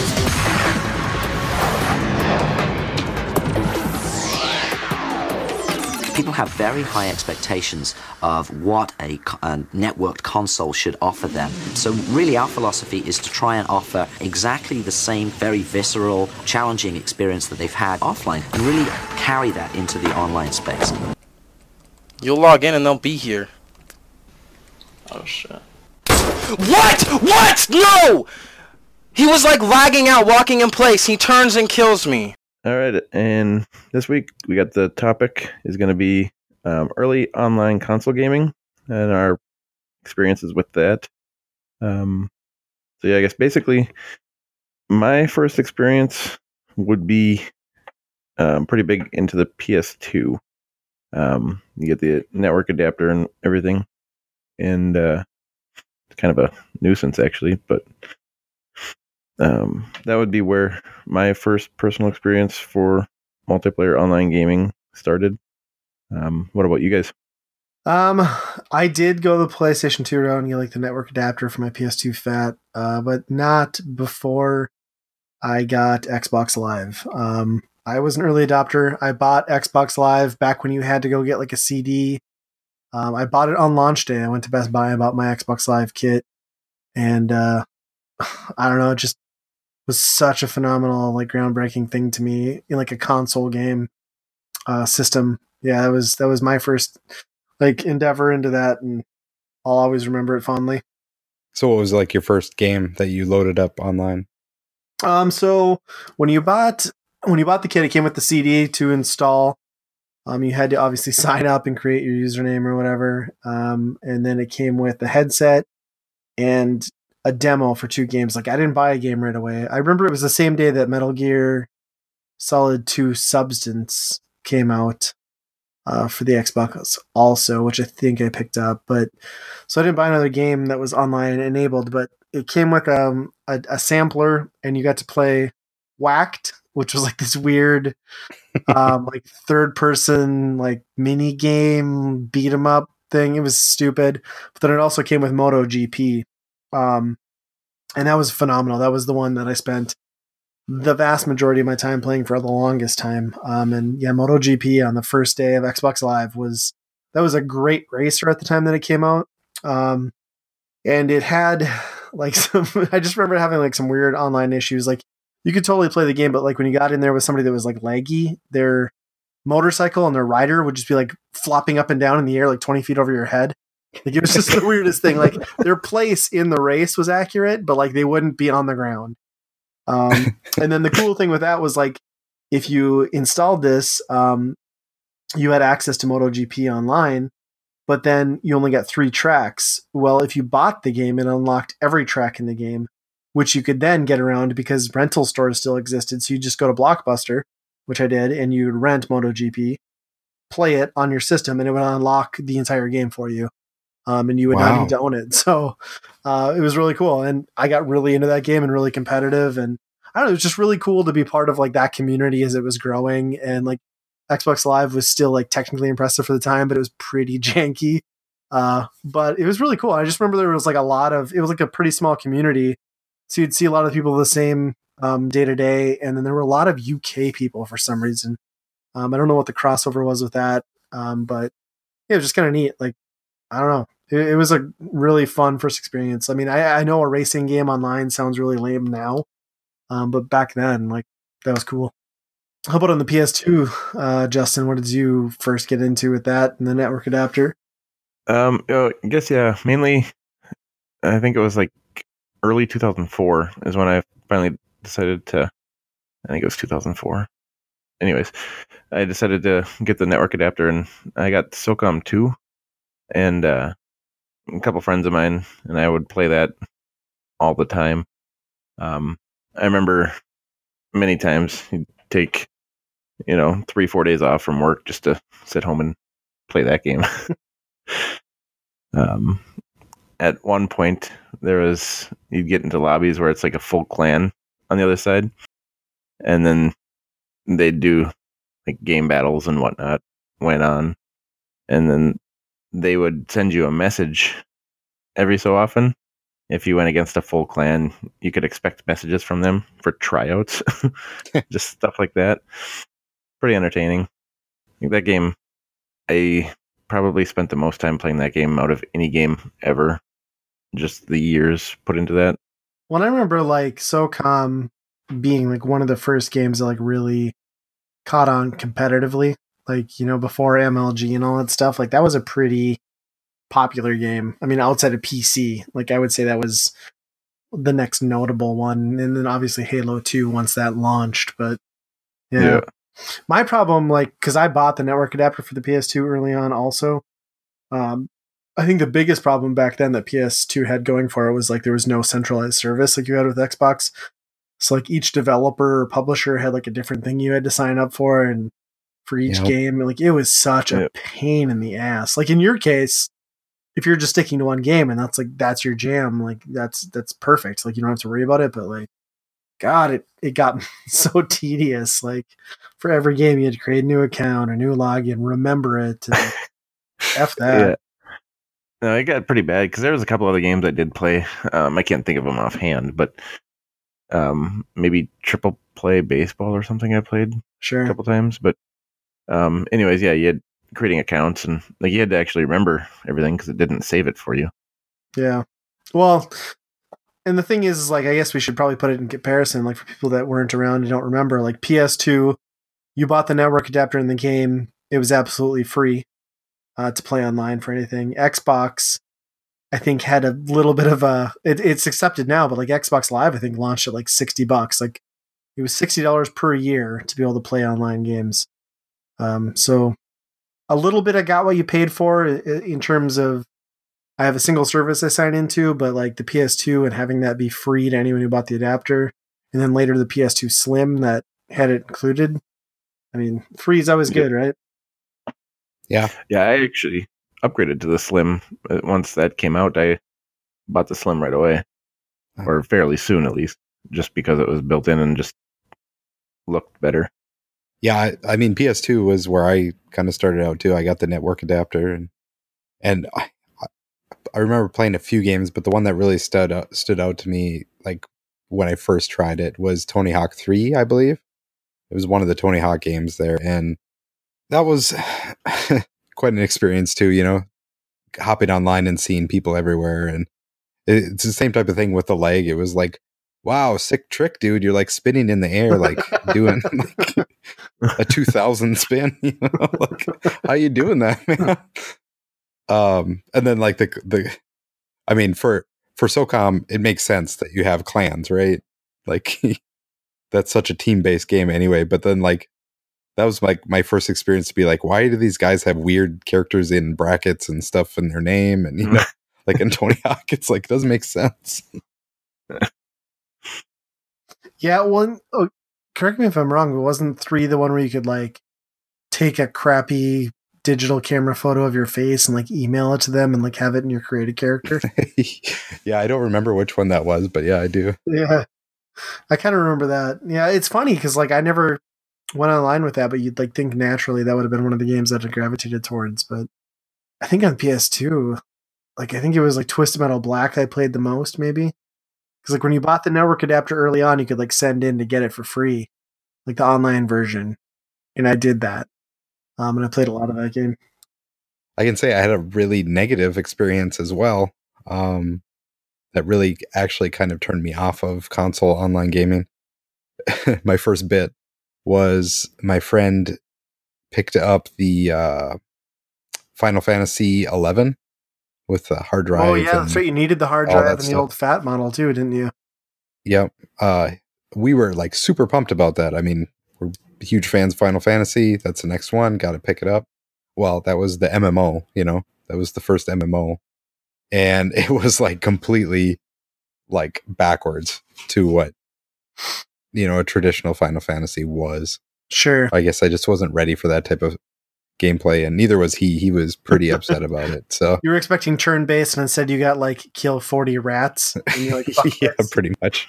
yeah, uh, and you know, I, I, I know like that game is pretty, especially the early part of that game was just like really notorious for like how bad and how like bland it was uh, for an M- MMO, and yeah, it got better over the years, I think, but Nice.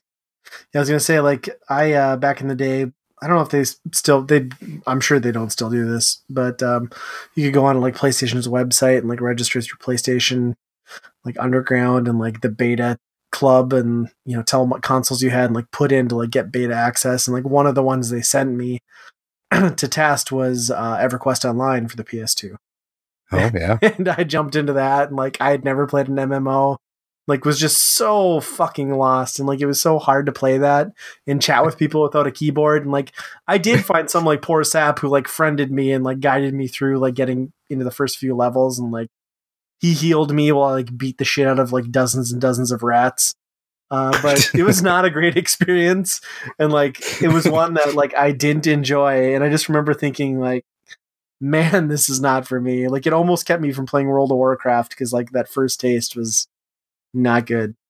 yeah. I mean, I it is. It's like ever since that day, I've just kind of always been like, you know, maybe online gaming is just not for me. You know, like I've Right? even to this day, I still kind of have that where it's like things come up and it's like, yeah, this is just not the type of thing I want to play, you know? yeah.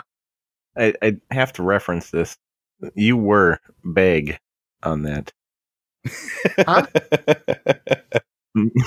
You were our bag. That was the bag? Be, be aggressive On what Yeah. game?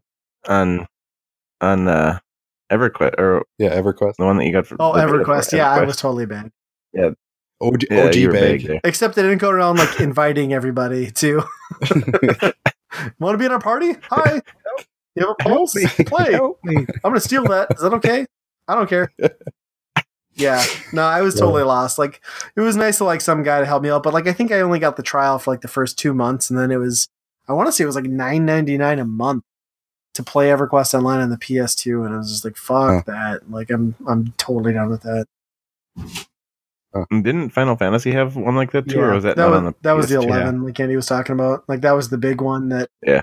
I think everybody expected that to be just like this tidal wave of success, and it just kind of didn't didn't work out. I guess.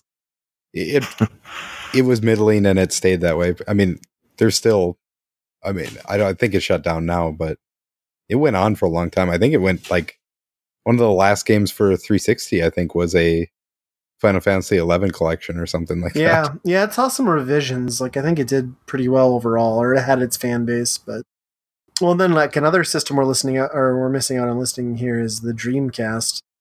That technically could have gone online, right, with its 56k modem, Yeah. which I guess you could have upgraded to broadband. But did anybody, any of you guys, take that online?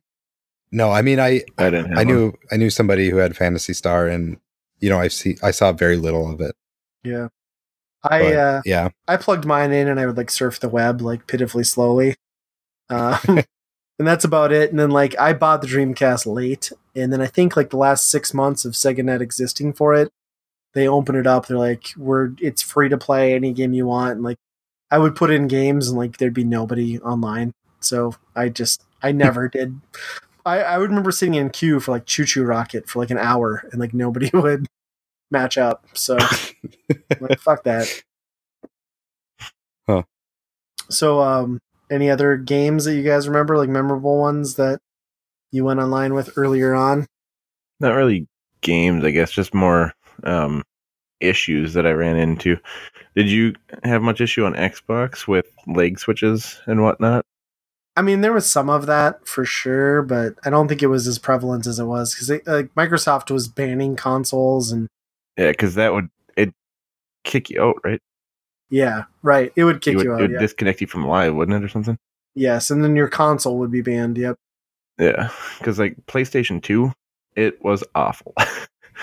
um, like you'd be playing SOCOM, and you could easily tell it it's a lag switch person because their person is just standing there moving back and forth, and then all of a sudden appear, you know, cross map four seconds later because you had a five second limit. And wow. and uh like that took over and i to me that was a huge um step backwards in online gaming i guess just because of what that could cause and just issues with it um granted i made one and used it I was gonna But- say, I know you told me you had a. So before you get too far down this, yeah. but i, I can't beat it. Join them. yeah i didn't use it like i did a lot of competitive and um game battles with a couple of the clans that had recruited me and i didn't use it in any of those it was just mainly in like the open lobbies when other people were it's like well screw it you're doing it i'm going to but it was more fun to get my friends with like i had a lot of friends that started playing it and one of them in specific is um dennis one of the guys that i used to play quite a bit with and he uh i remember i was sitting around a corner and i lag switched and killed him and he was so confused. He was sitting in the other room so i could hear him. Just so confused about it. But nice. just that whole situation though i, I feel was terrible about it but Well, I think the biggest one was like Halo 2, right? I mean, every Right. it was such a huge thing hauling everybody's Xbox around to their friend's house and stuff and then being able to play that online was I mean that had to been probably one of the earliest like huge successes to that. Yeah, and that was kind of where they'd iron out a lot of the kinks um, and like the jank of Xbox Live. Like, you know, you could easily track who was saying what, um, and like the lobbies and stuff. Um, so that's I, I mean, that was like one of my takeaways. Like, wow, this is really good. But one of the games I really loved early on before, and I speak of this because it was before they really like buttoned down Xbox Live, was MechAssault um, which was like in the MechWarrior series, I guess. It was like a spin off. And I would say that that was like the first runaway hit on Xbox Live. I mean, just an awesome competitive game. Like, I played the hell out of it. Like, I don't mean to brag, but I'm to anyway because I'll never be this good at any game again. But like, I was ranked like 12th in the world in Team Last, last Man Standing um, in that game. Wow. And I mean, keep in mind that was like what ten thousand people back then, so that's not a big achievement. And then the, the and the scoreboards reset monthly at the time, so you know, take it for what it's worth. So you're saying I could go I, I could go in and be the 12th I did this on like now? the fifth day, not the first day, so I can give Okay. myself a little bit of credit. But one of the things I loved about it was, uh, and I speak about this with like Xbox Live being a little janky and like not knowing who said what, because you would go into loading screens in between lobbies before the match would load, and it was just a blank screen, and it wouldn't pop up on the TV who was saying what, and I would just do the most horrendous shit, like. Like Dumb and hmm. Dumber, most annoying sound in the world. Like every time, I don't know why. I was like, I don't know. I was 20 years old. I thought it was hilarious, I guess. And I would just make horrible sounds and like sing like weird songs and like crap from South Park. People are like, what the fuck is going on in this lobby? And then, you know, you immediately shut up once it places you into a match because they can see what you're saying or who's saying what. I don't know. But I don't know. That was really cool because like I had a lot, like you know, Justin was saying, like I had a lot of friends, like a group of people that, like every night we were MechAssault, like all these people that I, I, I didn't know them. They're just random people, and we had a team. We'd go in and just like rape people, and I don't know, it was fun. Like MechAssault was great, but I would agree with you that Halo Two was like the first true, like testament as to uh, the power of Xbox, I guess, as a brand, and then just Xbox Live and like what that could bring to a game because Halo 2 on its own is not a great Halo game. Um, No. I, I think it's, in fact, probably the worst Halo game. But what they did with the online component of that made it worth owning. And I put countless hours into that game, and I wasn't even that good at it. Like, that was like one of the things is like Halo and SOCOM both had their hardcore dedicated fan base.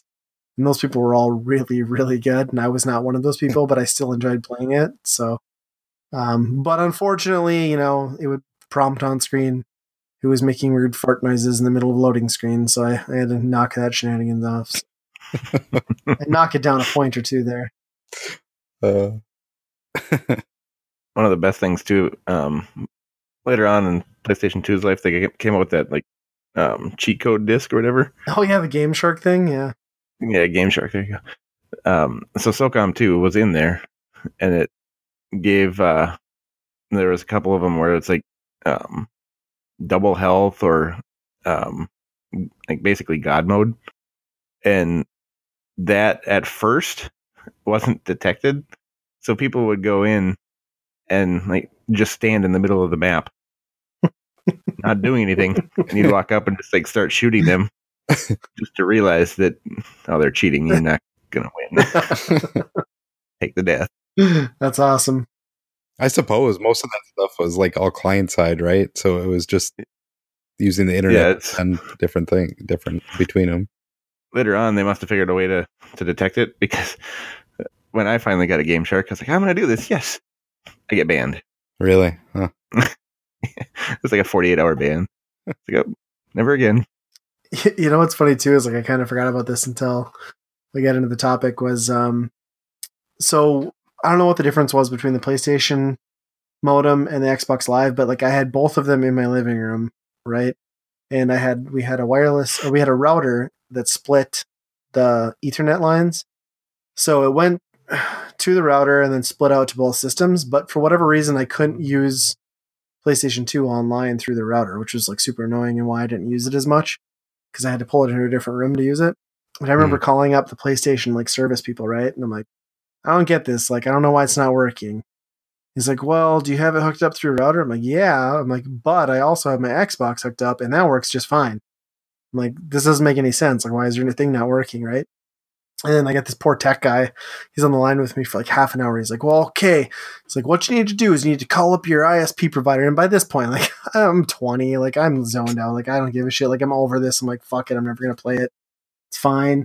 He's like, "What you need to do is you need to have them open up like the this like like blah Port. blah blah one yeah this port like 101 through like 110." He's like, "Can you repeat that back to me?"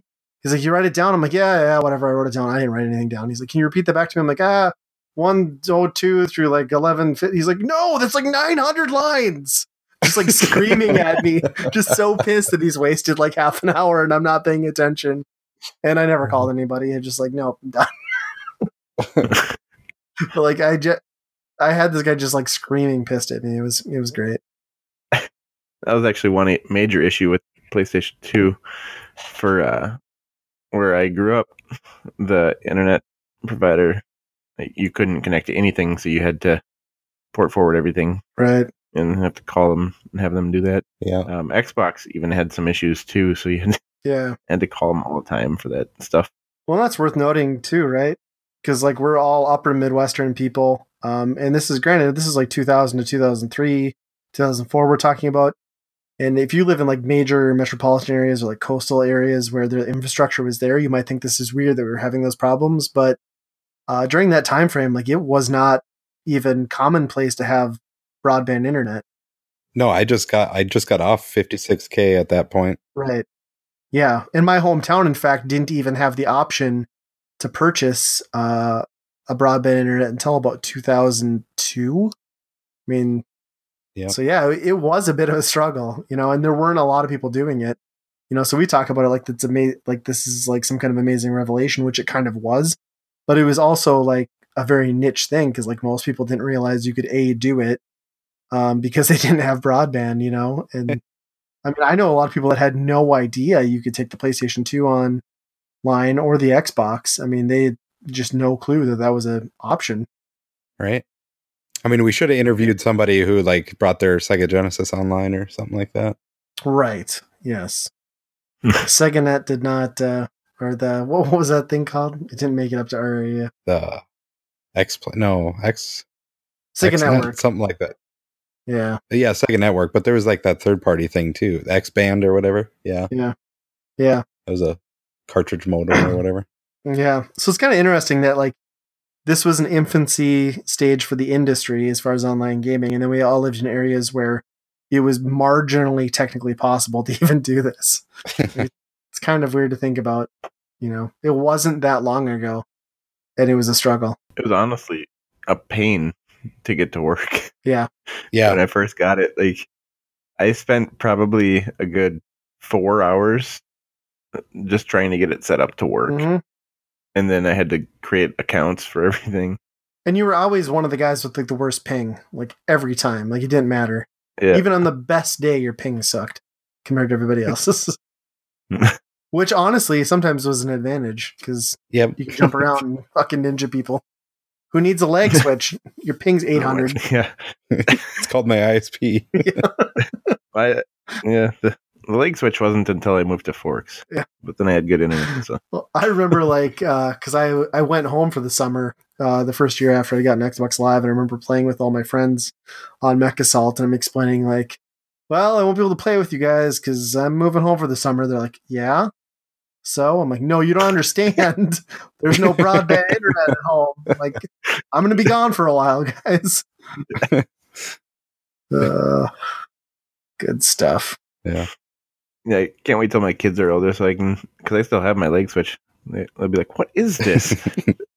They'll be like, you had to connect a cord to go on the internet. How old are you? right?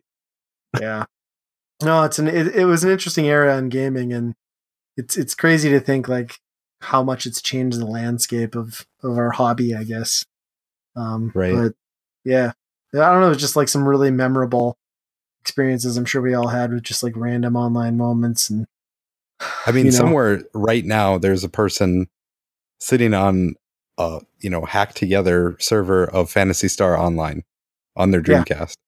You know, like yeah that's It- still happening. and that's still amazing that somebody invented a doohickey to connect your dreamcast to your pc so you can still play that like yeah. That's awesome. That's great. that People are doing that. Well, and then do you guys even remember like um so the GameCube never really went online outside of the final or the Phantasy Star games, but they had that broadband adapter. And do you guys remember Project Warp Pipe? Where somebody built like a portal to allow you to play uh, Mario Kart Double Dash through your PC on the GameCube. Really? Huh. Yeah. Yeah. It was really cool. Like it's crazy that people went to those links back then to like do stuff like that. Yeah. Yeah, that's that is kind of the plus sign of those early days where a lot of it was just straight up peer to peer. Yeah. So it's easy to kind of hack that together through a PC because all you're doing is connecting each other. You know, you're you're just basically doing the networking of it. So that Yeah. part's kind of cool. It's also worth noting that like it probably happened to a lesser extent in the PS2 because it didn't have the hard drive built in, but uh original Xbox Live on the Xbox DLC, yeah, that was free. Like d- developers just gave you more game because they were awesome. Yeah. like, I didn't have to buy a season pass. I got like 10 new maps for MechAssault free of charge. like man, I miss those days. Halo 2 map packs free. Now, no. Now we're getting sued over loot boxes. How much times have changed? Yeah. Yeah, I don't think they did anything for DLC because it was all memory card based, right? Yeah, they Yeah. couldn't. There wasn't like a standard hard drive, yeah, for the PS2. I And there wasn't a the sto- like there wasn't a store to get it from, and there wasn't any of that stuff. Yeah. Well, on Xbox, I think like they probably felt the need to do that too because they're like, well, we're already asking people to pay. Like, we should give them something on top of it. But times have changed. Oh, yeah. Well, that was a good look back. I, I, I really I really enjoy that era, like those early memories of online console gaming. It's it's pretty cool.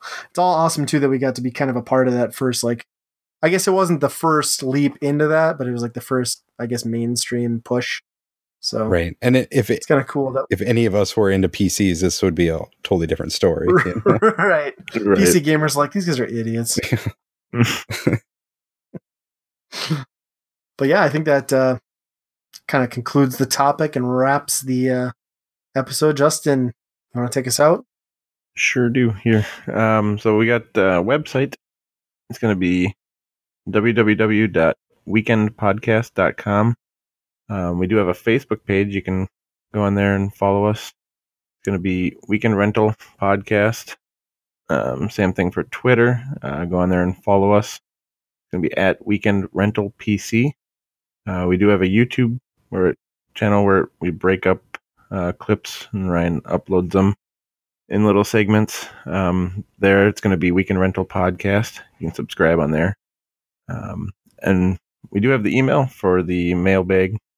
Um, if you want send anything, questions, uh, feel free to. Um, like Ryan said earlier in the podcast here, uh, the email is weekend rental podcast at gmail.com. And if you're going to send in your dick pics uh, to the email, put attention Ryan, please. I'd appreciate it. And yeah, just paste them in there too. Don't you don't need attachments. Just paste them. uh, podcast is available on iTunes, Google Play, and Stitcher. And as always, be kind, rewind. A very important feature is text chat, but we also have voice chat, being able to communicate with the other player that's sitting in another state by voice. Hey, Nude, don't cross the water. You won't make it across. Oh! Dead man walking. Hopefully, in the future, we'll have video chat as well.